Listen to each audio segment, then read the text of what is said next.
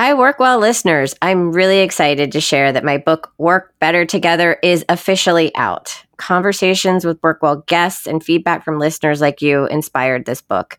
It's all about how to create a more human centered workplace. And as we return to the office for many of us, this book can help you move forward into post pandemic life with strategies and tools to strengthen your relationships and focus on your well being.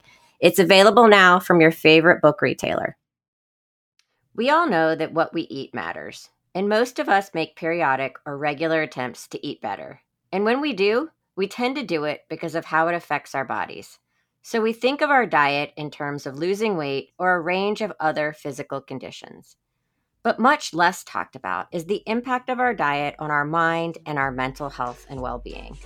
And that's what we're going to talk about today the food brain connection and how better eating can lead to better mental health and well being. This is the Workwell podcast series. Hi, I'm Jen Fisher, Chief Wellbeing Officer for Deloitte, and I'm so pleased to be with you today to talk about all things well-being. I'm here with Tess Bredesen. She's the Cognitive Nutrition Director at Thrive. She's also the founder of Sia Health. She works with clients internationally through one on one online consultations, developing and coaching them to adopt programs customized to their individual risk factors.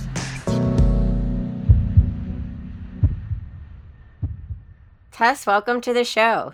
Awesome. Thanks so much for having me. Of course. So, I want to learn about you. Tell us about yourself and then tell me how you became passionate about nutrition.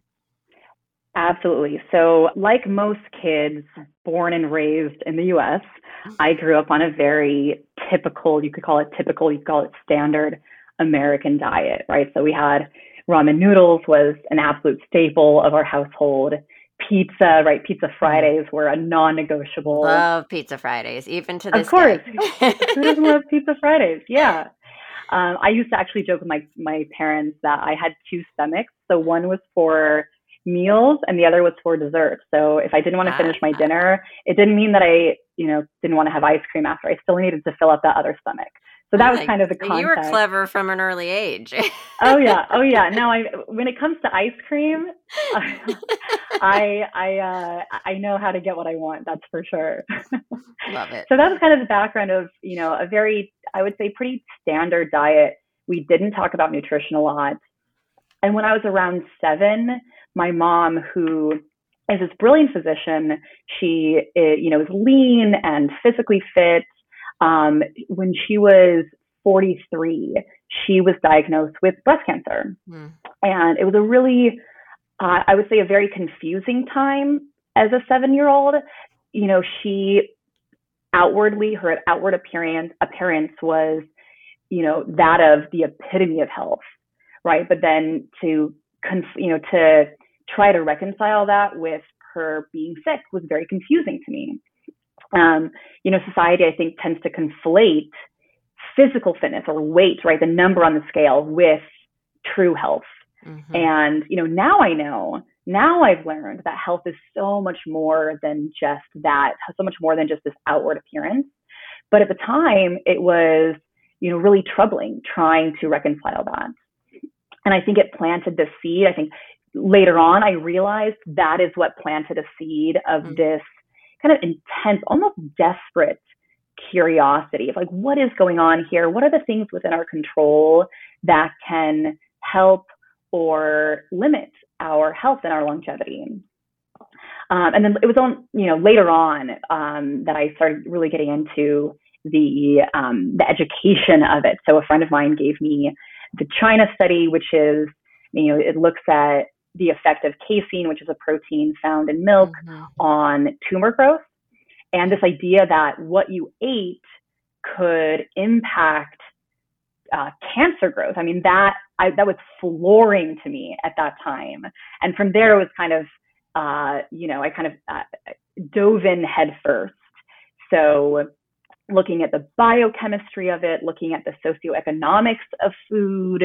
Um, I mean, the political history of these farm bills. Like, I got really into Earl Butz and the 1973 Farm Bill. I just found everything really fascinating. I just wanted to unpack it all.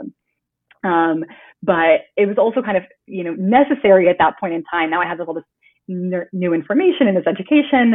Um, and yet I still had this taste and this love for ice cream and pizza and pancakes and all the good stuff that we all love today still.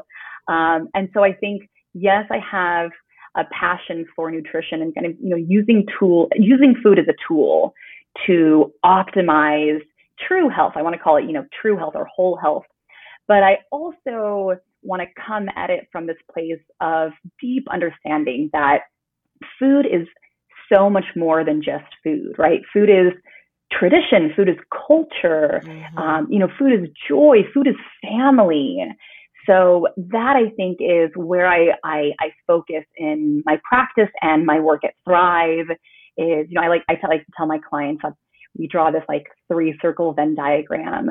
One circle has, you know, your biomarker. So it has like you know, hemoglobin A1C and fasting glucose, fasting insulin, et cetera. One circle has your genetics, and then the other has your lifestyle and your your preferences and and you know what you like to eat on a daily basis, what your family likes to eat. Um, and I think our job is to identify that intersection, right? That sweet spot in the middle. That's where you know where that's where the magic happens. Yeah, I I mean First of all, thank you. So, so, so much of that resonates with me on a very personal mm. level. I don't yeah. know if you know, but I was diagnosed with breast cancer at age 40. Mm, um, I didn't know that. Yes, very similarly, probably in the best physical shape of my life, doing yeah. everything, you know, that they quote unquote say you should do to kind of keep cancer away. Mm-hmm. Um, no family history. Um, mm. Obviously, with the family history, later on learned that it's a very small percentage of people that have breast cancer um, that actually have a family history. But yeah, and and it's mm-hmm. interesting mm-hmm. that because I really I'm not a nutritionist, but I dove into all of those same things to especially during my treatment to kind of understand like okay, what are the things that I can boost do to boost my immunity? What are the things that I can do to help prevent this or you know and even if it just helped a little bit it um but i kind of in a way became very obsessive about it during my treatment and have carried many of those learnings and behaviors.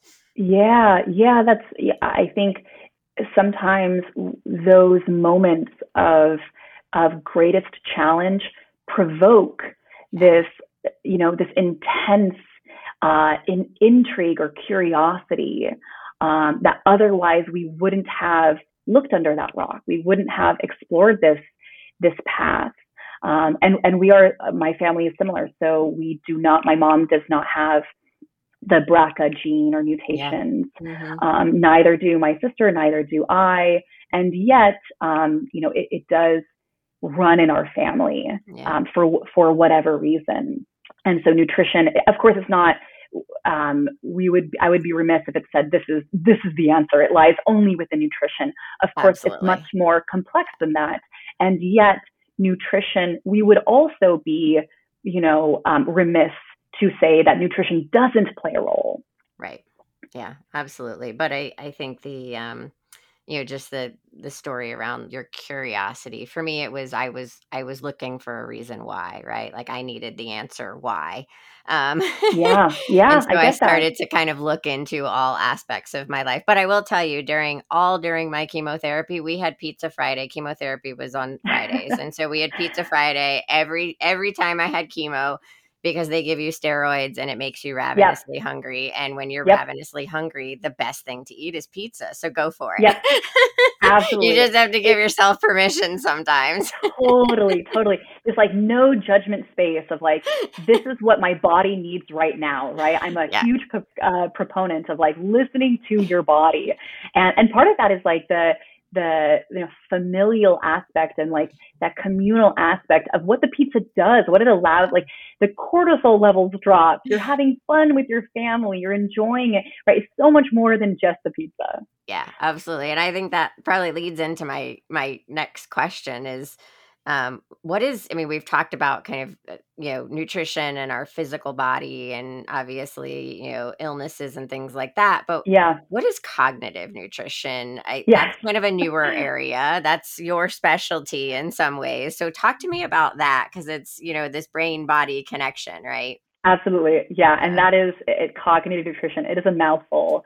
Um, but I am a cognitive nutritionist. That's what I call myself, which basically means that I'm using nutritional strategies to essentially enhance cognition and prevent cognitive decline down the road. Cognitive health, if we were to like, you know, expand the topic, is essentially our ability to, you know, think clearly, to learn, to remember things.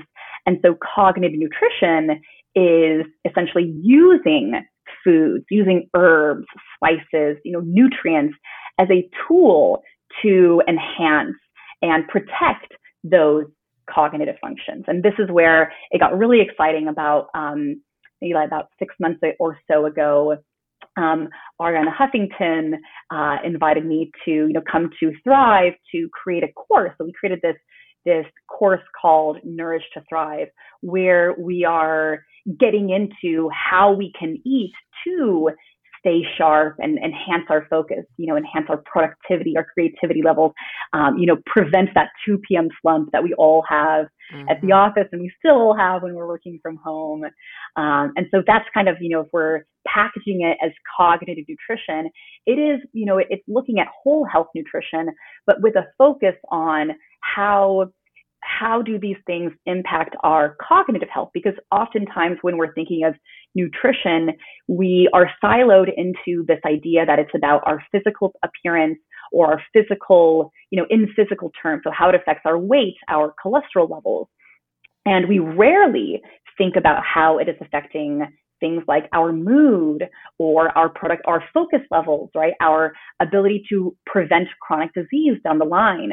And so that's really where we're getting into kind of the, the, the quote unquote, the meat of it, um, if you will, is like, is, is, um, finding a way to talk about nutrition through the lens of what it's doing to our brains.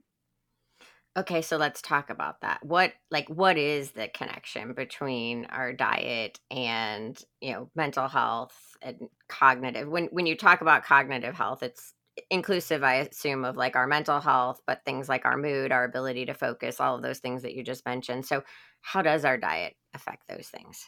Yes. Um, great question. Um, this is, I mean, there's so many puns in nutrition and in nutritional science, but this is literally the bread and butter of what I do and what we do at Thrive.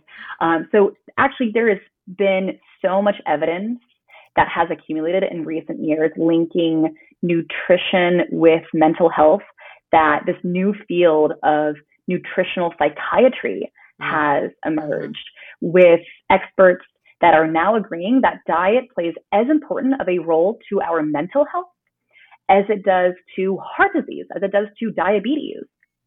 So, for example, um, you know, there's one study that looked at the effect of dietary changes on depression.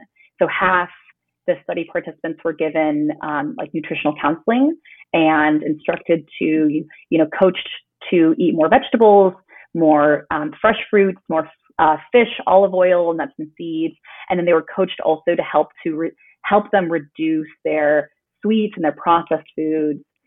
And the other half of those participants were um, given one-on-one social support.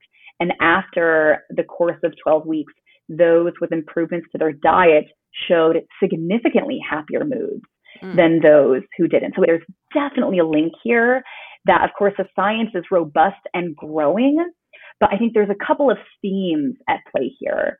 Um, and if, you know, like we said before, this is much more complex than, than, than we can just bucket in nutrition. But right. a couple of big themes at play here are metabolic health, gut health, and inflammation. Okay. So let's dig into those. Let, let's talk about what does it mean to be I, I, don't actually know what this means. What does it mean to be metabolically yeah. healthy? I mean i think That's i can make question. an assumption but i'm probably wrong. You might be right. I don't know. I don't know. Um, metabolic so yes. So it's a it's kind of a, a broad overall term that a lot of people are kind of talking about. It's kind of trendy of a term these days, but we really don't know what it means. I think when we say like we're metabolically healthy or metabolically unhealthy or metabolic syndrome, right? These terms are kind of being thrown around. So essentially what it means to be metabolic or what metabolic health is describing is how well or how poorly we generate and process energy in the body. That's that's it, right? It's about energy, how we make it, how we store it. That's metabolic health. And does that determine our metabolism? So that will, you know, part part of metabolism is, you know, is it running optimally or not? So we think of, you know, we tend to think of metabolism as this like static thing. I have a fast metabolism. I have a slow metabolism. But mm-hmm. I like to think of it as you can call it metabolic health. You can call it metabolic fitness, just like you, you know, would go to the gym and like lift weights to like increase your muscle, you know, your muscle mass and your your your um, physical fitness. You can do things to help become more metabolically fit or metabolically healthy. So uh, you know, metabolic health kind of, if you're thinking of that as like the foundation, I like to call it, I like to think of it as like the foundation of whole health or true health. And the flip side of that is that poor metabolic health is associated with worse brain functioning, um, you know, lower energy levels, uh, worse memory, lower mood, and then later on, you know, higher risk for chronic disease. So uh, it is it's pretty surprising, but about one in only about one in eight of us in the U.S. are metabolically healthy, kind of have optimal levels of of metabolism, right? Those biomarkers of a healthy metabolism. So we can all do things to help us encourage or promote healthy metabolism, right? We all could use a little bit of this this um, education, right? Something that we may not have gotten in school, but it applies to all of us because we all eat, right? We all should take some sort of nutrition education and, and learn a little bit more about metabolic health because it relates to all of us. So one thing that we can do to help achieve, you know, more kind of improve our metabolic health is by considering what I like to call and what we call it Thrive, the sugar roller coaster ride, right? Mm-hmm. So if you're thinking of our day in terms of a sugar roller coaster ride, if we have toast and coffee in the morning, right? Maybe we kind of spike and it goes a little bit high. And then, you know, maybe if we have like a sugary snack in the afternoon, that helps us kind of lift us up. But then mo- a lot of us, I know I've definitely experienced this, will deal with that you know that crash later on maybe like an hour or two after lunch where we you know it's like the infamous 2 p.m slump where we have you know find it hard to focus find it hard to be creative you know this is a moment where i definitely like want to take you know if you're if i'm working from home then i, I want to kind of sit on lay down on my couch and just kind of like um, you know, ignore all the emails coming at me for like 30 minutes. Like I just, you just can't handle it, right? You just, it's just one of those, that slump, right? that is the crash of the sugar roller coaster ride. So one of the best ways we can help to achieve metabolic or metabolic health is by stabilizing that sugar roller coaster ride. And, and we can do so by incorporating into our meals foods that act as uh, sugar stabilizers. So that's any foods that contain fiber mm. and or good fats. So like um, nuts, non-starchy vegetables, so spinach, broccoli, cauliflower, um, you know, asparagus, avocados that, that contain both the good fat and the plenty of fiber. There's like 10 grams of fiber per avocado. So that's a good example. And all of these things are going to help to stabilize your ride. And so do you eat those at the same time that you eat you know eh, you know at the same time as you eat the things that kind of might spike the the the sugar exactly. roller coaster. So that's a great yeah, that's a great way of looking at it. So it doesn't mean that you don't that you can't have these things right. that are increasing your you know that are spiking your blood sugar. It just means that w- if you're looking at your plate and you see something like a piece of toast um, you know, that's going to, especially if it's like, you know, a simple carbohydrate that's going to um, increase your glucose or your your blood sugar more quickly relative nice to like a whole wheat on top of it. Exactly, exactly, exactly. How can we yeah. look at the foods and the food pairings in a way that's going to mm. smooth out your ride? So that's where kind of you know the this balance of foods plays a role, and these pairings of foods. So if you're looking at your plate and you see something that you think, okay, what's what's my sugar roller coaster ride going to look like if I just eat these foods? And maybe if you're seeing a spike, maybe if it's something like a simple carbohydrate, like um, bread or pasta, or you know, even if it's a dessert, like if you're having, um, you know, a slice of cake, just totally a slice of a slice of cake, have some nuts and seeds, or you know, put some walnuts. Either eat it before or or you know with the chocolate cake, but even when you're having a, cho- a, piece of chocolate cake, wonderful, you know, enjoy that piece of chocolate cake. But if you're putting some nuts on on the side of it, you're going to help, uh, you know, inhibit that in in you know that extreme uh, uh, incline that will then you know start to inhibit that that sharp crash as well. Got it. Got it. Okay. And you mentioned glycemic index, and I feel like the glycemic index is like I don't know, just this source of like confusion and mystery for so many yeah. people. So let's talk about like what should we know about the glycemic index that like isn't confusing or hard to understand or weird to apply. for sure. Yes. It's like all of these headlines yes. about nutrition are so confusing. They all seem counterintuitive. Um, you know, we kind of have to break it down. And so the glycemic index, let's just break it down real quick and say this is one lens through which to look at nutrition or at the nutrition of foods, but it's not the whole picture. So, quick context what is it, right? Glycemic index is a measure of how quickly a food increases your blood sugar right? And it's a rating. So each food has a rating.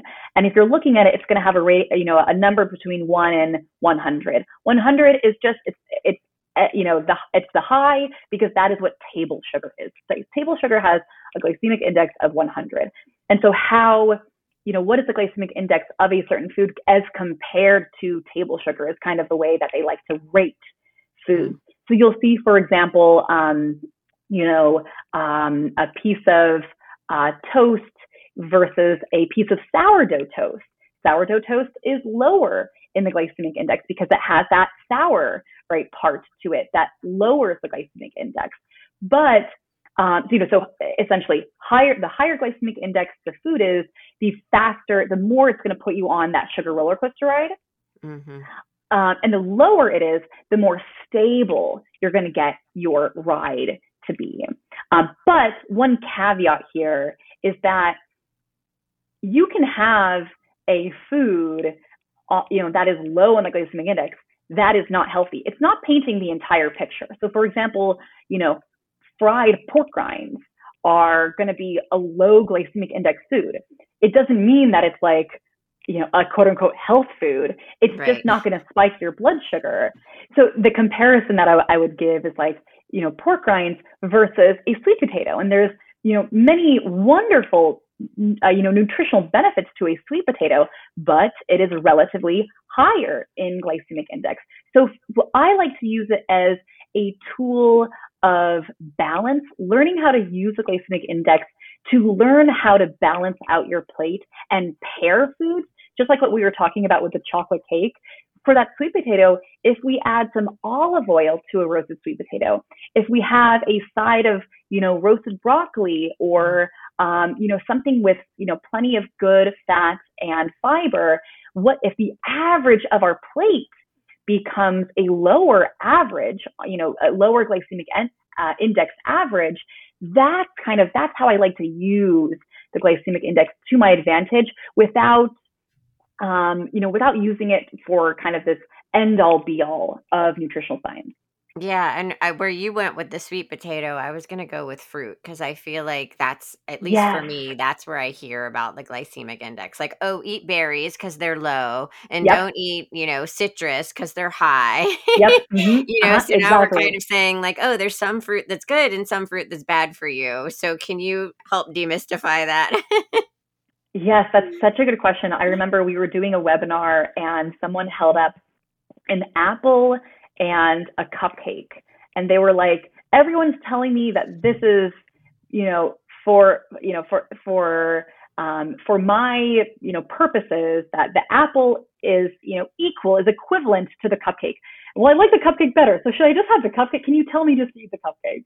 And I was like, okay, let's back up here, right? It's, it's, it's a little bit more complicated than that. But you're right that this idea of fruits having a relatively higher glycemic index, especially those of tropical fruits, plays a role.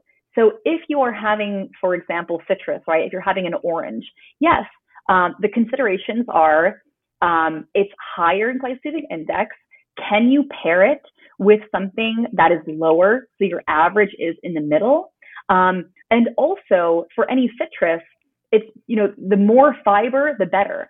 So you know things like orange juice, and orange itself is going to have you know some sugar and some fiber. Um, if we pair it with nuts, or if we have that that orange after a meal when we've just had some good fats and ideally some fiber in that meal, then it's gonna it's not going to spark spike our blood sugar as quickly as if we're having it on an empty stomach versus if we're juicing it and we're putting a lot of oranges but removing the pulp right. then we are removing the thing that is going to stabilize our ride and you mentioned before um, when we were kind of talking about you know the connection between our diet and our cognitive health our mental health mm-hmm. you when we talked about you know being metabolically metabolically healthy you also yeah. talked about gut health and the connection between gut health and our brain and i wanted yeah. to come back to that because i feel yep. like that is getting a lot of attention now too yeah, and, and rightfully so. And I'm so happy it is getting the yeah. attention that it deserves because it, it plays a tremendous role that not even we, I would argue that we are we're kind of like on the um, you know just scratching the surface of how big a role our gut health plays in our cognitive health and in our overall health. Um, this is kind of the you know like we talk about like going to Mars, like understanding the gut um, is like you know this like this frontier in in medicine and, and in functional medicine. And the reason being, so your gut contains actually about 500 million neurons, and that is second only to our brain. So it's earned itself, and rightfully so, this nickname of quote unquote your second brain. Um, about 90% of serotonin, so you know that, that quote unquote happy hormone, is produced in your gut. And this explosion of studies on this gut brain connection has really, I mean, I don't want to, um, I don't think this is hyperbole to say that it's really revolutionized our understanding of these links between, you know, food and how we digest foods and mood and cognitive health. And it comes down to this idea that our gut and our brain are communicating with each other very closely, uh, much more closely than we realized in past decades. So when we say, you know, how that feeling like um, when we're nervous, like if you're about to give um, a presentation to your boss, either you're going to have like these butterflies in your stomach, right? That kind of sense of like I have butterflies in my stomach. That's uh, that's a two-way street, right? So when your gut is stressed, it is sending signals back to your brain, and when your brain is stressed, it is affecting your gut. So the gut contains both good and bad bacteria, right? The good bacteria help to, you know, produce neurotransmitters like serotonin and dopamine, which of course positively impact our mood. Um, and in fact, a lot of antidepressants increase the levels of those same compounds. And then we have bad bacteria, right, which are going to thrive on, unfortunately, thrive on all those foods that as a kid I loved and, you know, truth be told, still love, right? So um, these unhealthy sugars, you know, and, and processed foods, they, the bad bacteria feed off of that. And too much bad bacteria, we're always going to have some bad, bacteria, bad bacteria, and ideally, we're always going to have, you know, some good bacteria, unless, for example, we've just taken an antibiotic. But mm-hmm. um, if we kind of built up our our ecosystem, then we're going to have good and bad. And our job is to help to enhance the good and inhibit the growth of the bad. And we can do that in a few ways. So, um, and actually, one of the things beyond nutrition um, to consider is stress. So, it takes about two hours, all it takes is about two hours of kind of acute stress to completely change the bacteria, the ecosystem of bacteria living in our gut, which can then, of course, negatively impact our mood and our mental health. So, you know, not saying that nutrition is the only component, but it's a major component of the things that we can do to help to encourage the growth of the good and relieve, therefore, relieving the stress in the gut and in turn in your brain. So, for example, um, probiotics, right? A little bit more trendy of a topic these days. Um, this is the, you know, probiotics are the beneficial bacteria in our gut that help to keep our intestinal lining intact. They help us digest foods. They help us absorb nutrients. And of course, a lot of them are, you know, help to make these neurotransmitters so they actually can improve cognitive function. And so probiotics, yes, you can find them on the shelves, but because you know supplements are are not really regulated um, right. and we don't really know even with the best of intentions a lot of, of a lot of these supplement companies um, we we just don't know if they're once they get to you are they still going to be alive and that bacteria alive so some of them are great right it's it's good to take a probiotic if you have a trustworthy um, you know, uh, probiotic, but it's equally as important to ensure you're getting alive, you know, probiotics while they are still alive and thriving through food sources. So, for example, fermented foods like um, sauerkraut. Um, you know, my husband is still kind of learning how to use sauerkraut. And so I still have to kind of hide it for him like he were a four year old in little sandwiches. Um, but kind of adjusting your palate to sauerkraut or even yogurt, ensuring that the yogurt has live and active cultures mm-hmm. or natto or tempeh, kimchi, right? Any kind of fermented foods are going to give you that, that source of probiotic. And then we have the prebiotics. Um, they're equally as essential because they are helping to keep the good bacteria in your gut alive and thriving. So prebiotics are basically the food for the good gut bacteria. And prebiotics are found in this array of foods. So beans, berries, oats, garlic, onions, um, dandelion greens, asparagus is another good one. Jicama is another great one for prebiotics. So good sources of prebiotics. So prebiotics as, as in the good food for your good gut bacteria. Got it. That's so helpful. And I'm thinking every time you mention one of these foods, I'm like, okay, I eat that. I don't eat that. I eat that. yeah. And I think equally as important is like, okay, what do I like and what do yeah. I not like? Yeah. Right. So like for something like sauerkraut, it's so dense with probiotic. I like, love I really sauerkraut. I'm a weirdo. Okay, great. oh, that's awesome. Great. I kind of had to adjust. I'm, I'm, you know, I kind of need to adjust my palate over time. So I've kind of adjusted sauerkraut. But I also encourage my clients to like find of all the list of probiotics, right? What what is like one or two that you don't have to eat all of them, but can we get like a few that yeah. you love in your meals a couple of times a week? Okay, so I was going to say how often. So it's a couple times a week. Yeah, if we can get a, a some source of fermented food in our diet a, a, couple of times a week. I say, you know, if we're doing it every single day, I mean, you know, the more the better. Uh, if if we're having like a, a, a small serving of sauerkraut on um, on you know on something, it doesn't necessarily have to be a wiener schnitzel, but I'm thinking what, what it deserves, right? But like some source of probiotic daily, it's not going to hurt but yeah. if we kind of like as a more feasible option, if we remember to do it four times a week, we're golden. Got it. Okay. Super helpful. And and let's also talk about um I mean we hear a lot about associated with kind of gut health, um, inflammation and nutrition. Like talk about inflammation, like what kinds of food cause inflammation and perhaps that's different for i don't know if yes. it's different for different people or some people are yeah. more sensitive that type of thing for sure yeah. yeah. And, and, this is so i'll say like i'll i'll back it up first and say that when we talk about the term inflammation which is another area that people are really interested in yeah and and and so happy that there is interest in this topic but we have to remember that not all inflammation is bad so if you mm. think about like acute inflammation, right? If you like, if you cut your finger and you notice some redness, some swelling, uh, at the area.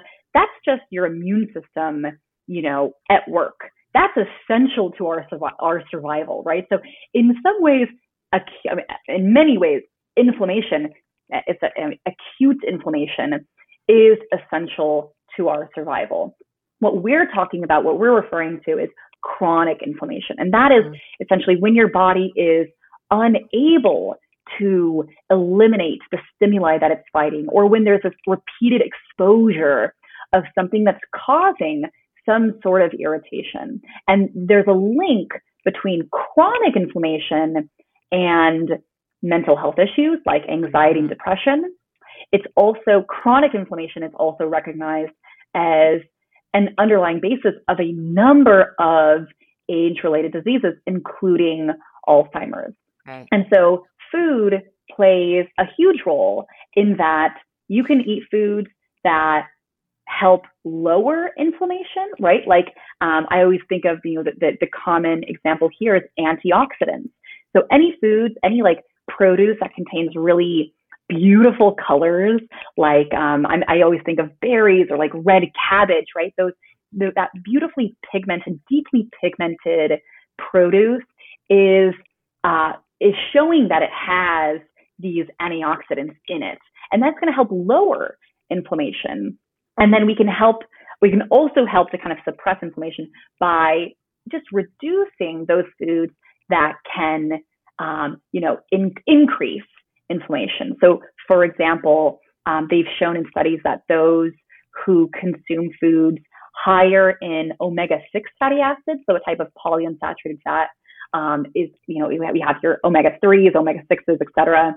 And those who are eating foods um, with a ton of omega 6s without the omega 3s in their diet, so like cheese, red mm. meat, corn oil, palm oil, um, these people have actually a higher risk of depression compared to those who are eating a diet, you know, pretty chock full of omega 3s. And I'll, I'll put as a, as a, um, as an asterisk here that it's not necessarily about saying we, we need zero omega 6s. It's just right. that in our diet, we have a plethora of omega 6s, whether we want it or not. And we don't have that many uh, sources of omega 6s or of omega 3s, excuse me. So, like, you know, not many people are eating fatty fish and a ton of walnuts. And so we kind of just have to support those foods to increase and try to get a better ratio of the sixes and the threes. Right, right. Yeah, that's um uh, something I need to continue to think about. yeah, and the, and you so you brought up a really interesting um, point that has to do with inflammation before when we were talking about the sugar roller coaster ride, and that's this idea that inflammation is not only caused by a single food or like single categories, but also it, you know incredibly influenced by the pairings of mm. foods. Okay. So um, for example, saturated fat with eaten with a simple carbohydrate in the absence of fiber leads to hyperinflammation. So you can think of, for example, you know, um, a cheeseburger, right? That cheeseburger has some saturated fat and a soda, right? That's simple carbohydrate, that's sugar. And if you're eating a cheeseburger and a soda together, that's going to cause, uh, you know, some hyperinflammation. Except if you make a small change, right? If you're enjoying that burger, right? We all want to enjoy a burger every once in a while. If it's a veggie burger or you know regular burger, um, we want to enjoy you know to the best of our extent. And by the way, you know even a lot of these veggie burgers will have some saturated fat in them. Um, so if you're enjoying that burger with a soda, you know, can we get some uh, side salad on our plate? Can we get some nuts on our plate? Can we get some, you know, some roasted broccoli on our plate, like mm-hmm. the sweet potato, right? Is there a way that we can pair this delicious meal that's going to lead to hyperinflammation unless you pair it with some fiber? Yeah. So it's, it seems like fiber is like the magic. fiber really is, I would say, I, I call fiber like the un, unsung superfood. yes. of our like we all kind of forget when we're talking about calories or when we're talking about you know MCTs and you know all of these kind of um, trendy. Fiber, fiber, seems to like, you know, neutralize things a little bit, right? yes.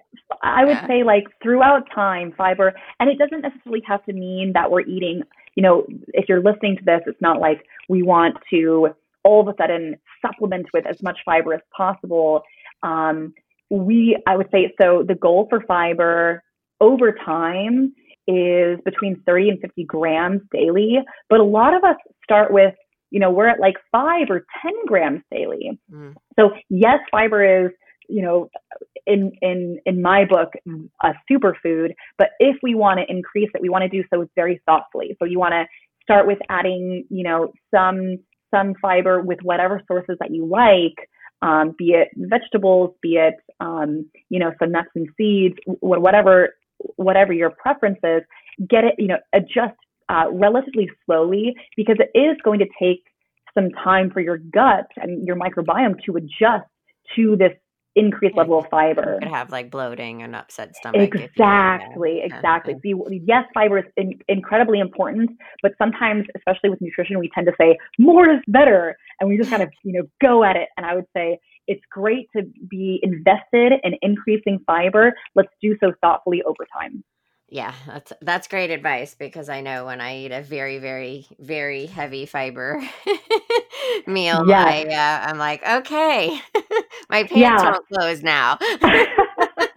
like it's like a uh, like a food coma. You have a baby, a food baby for a while. Yeah, so one baby. of the best. Yep, exactly. One of the best things to help to avoid that is water. So, you know, you have insoluble and you have soluble fiber, mm. and both are going to, you know, um, tend to, if you have, if you're having too much too quickly, can bloat.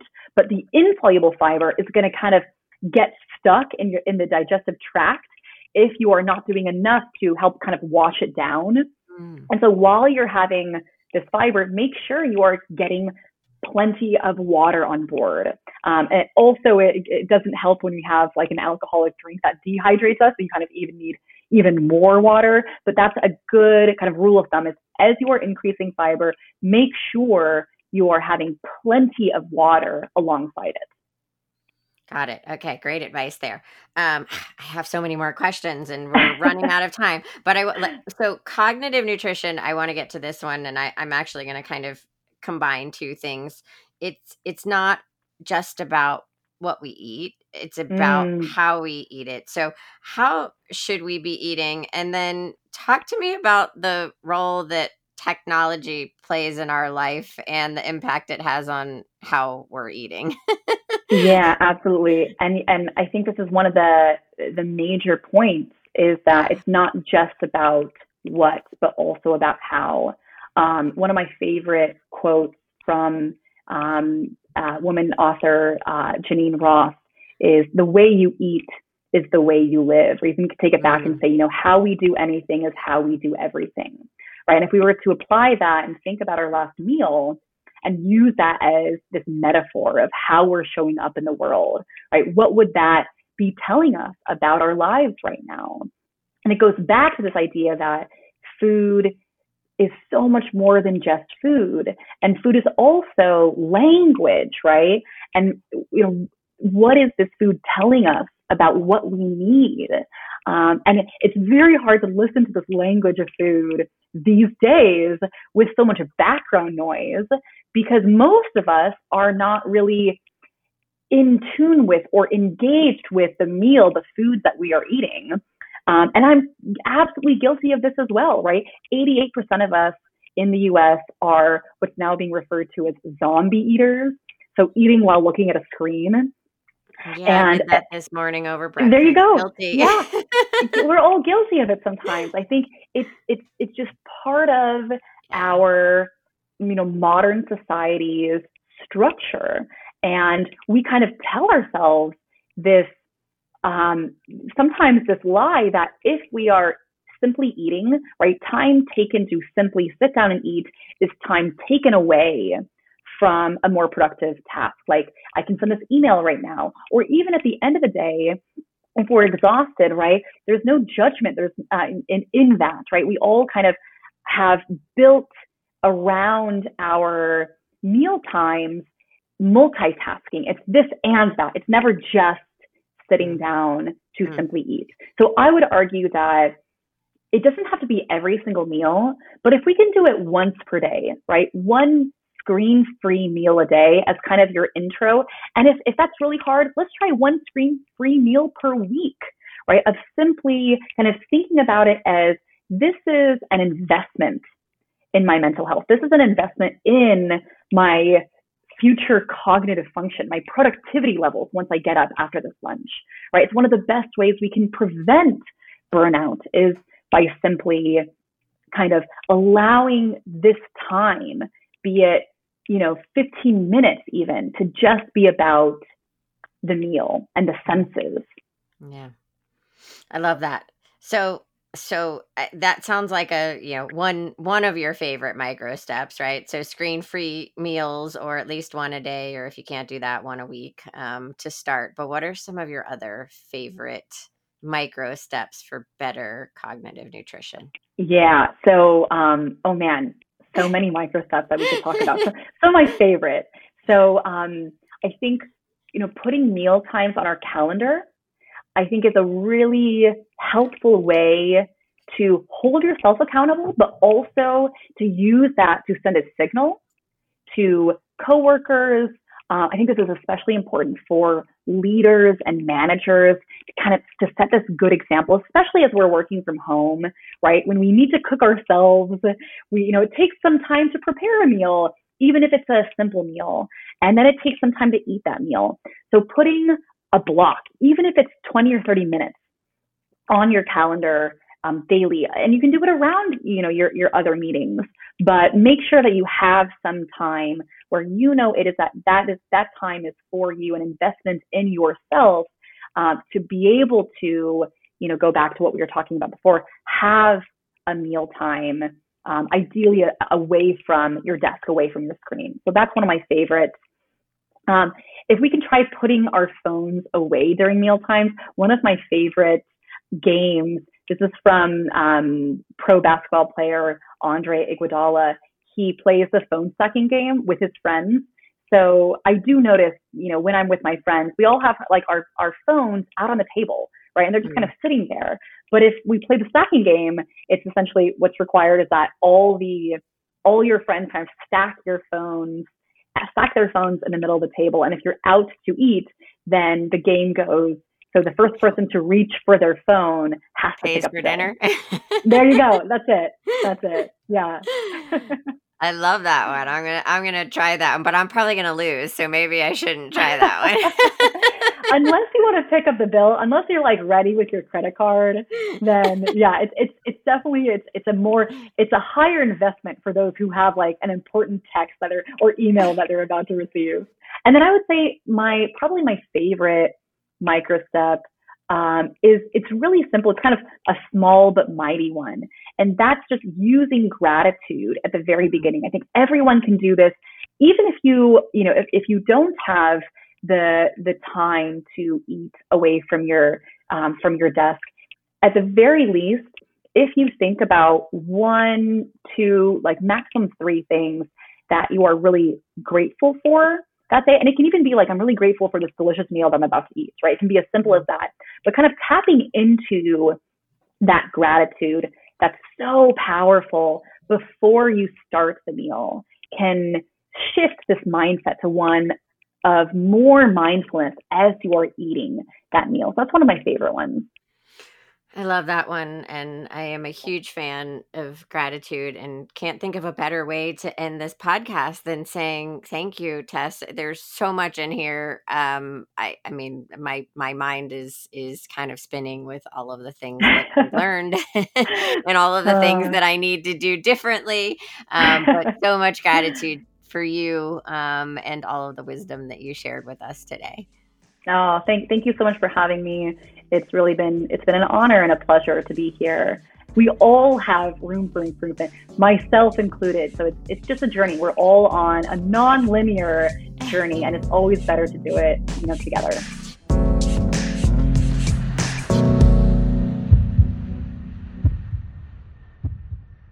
I'm so grateful Tess could be with us today to talk about this important topic. Thank you to our producers, Rivet 360, and our listeners. You can find the Work Well podcast series on Deloitte.com, or you can visit various podcatchers using the keyword Work Well, all one word, to hear more. And if you like the show, don't forget to subscribe so you get all of our future episodes. If you have a topic you'd like to hear on the Work Well podcast series, or maybe a story you would like to share, please reach out to me on LinkedIn. My profile is under the name Jen Fisher, or on Twitter at JenFish23. We're always open to your recommendations and feedback. And of course, if you like what you hear, please share, post, and like this podcast. Thank you and be well. The information, opinions, and recommendations expressed by guests on this Deloitte podcast series are for general information and should not be considered as specific advice or services. Furthermore, the information contained herein is not intended to be and should not be construed as medical advice. If you have specific concerns about your own or your family's health or well being, we encourage you to carefully research and seek out additional consultation with a qualified, licensed medical professional in good standing.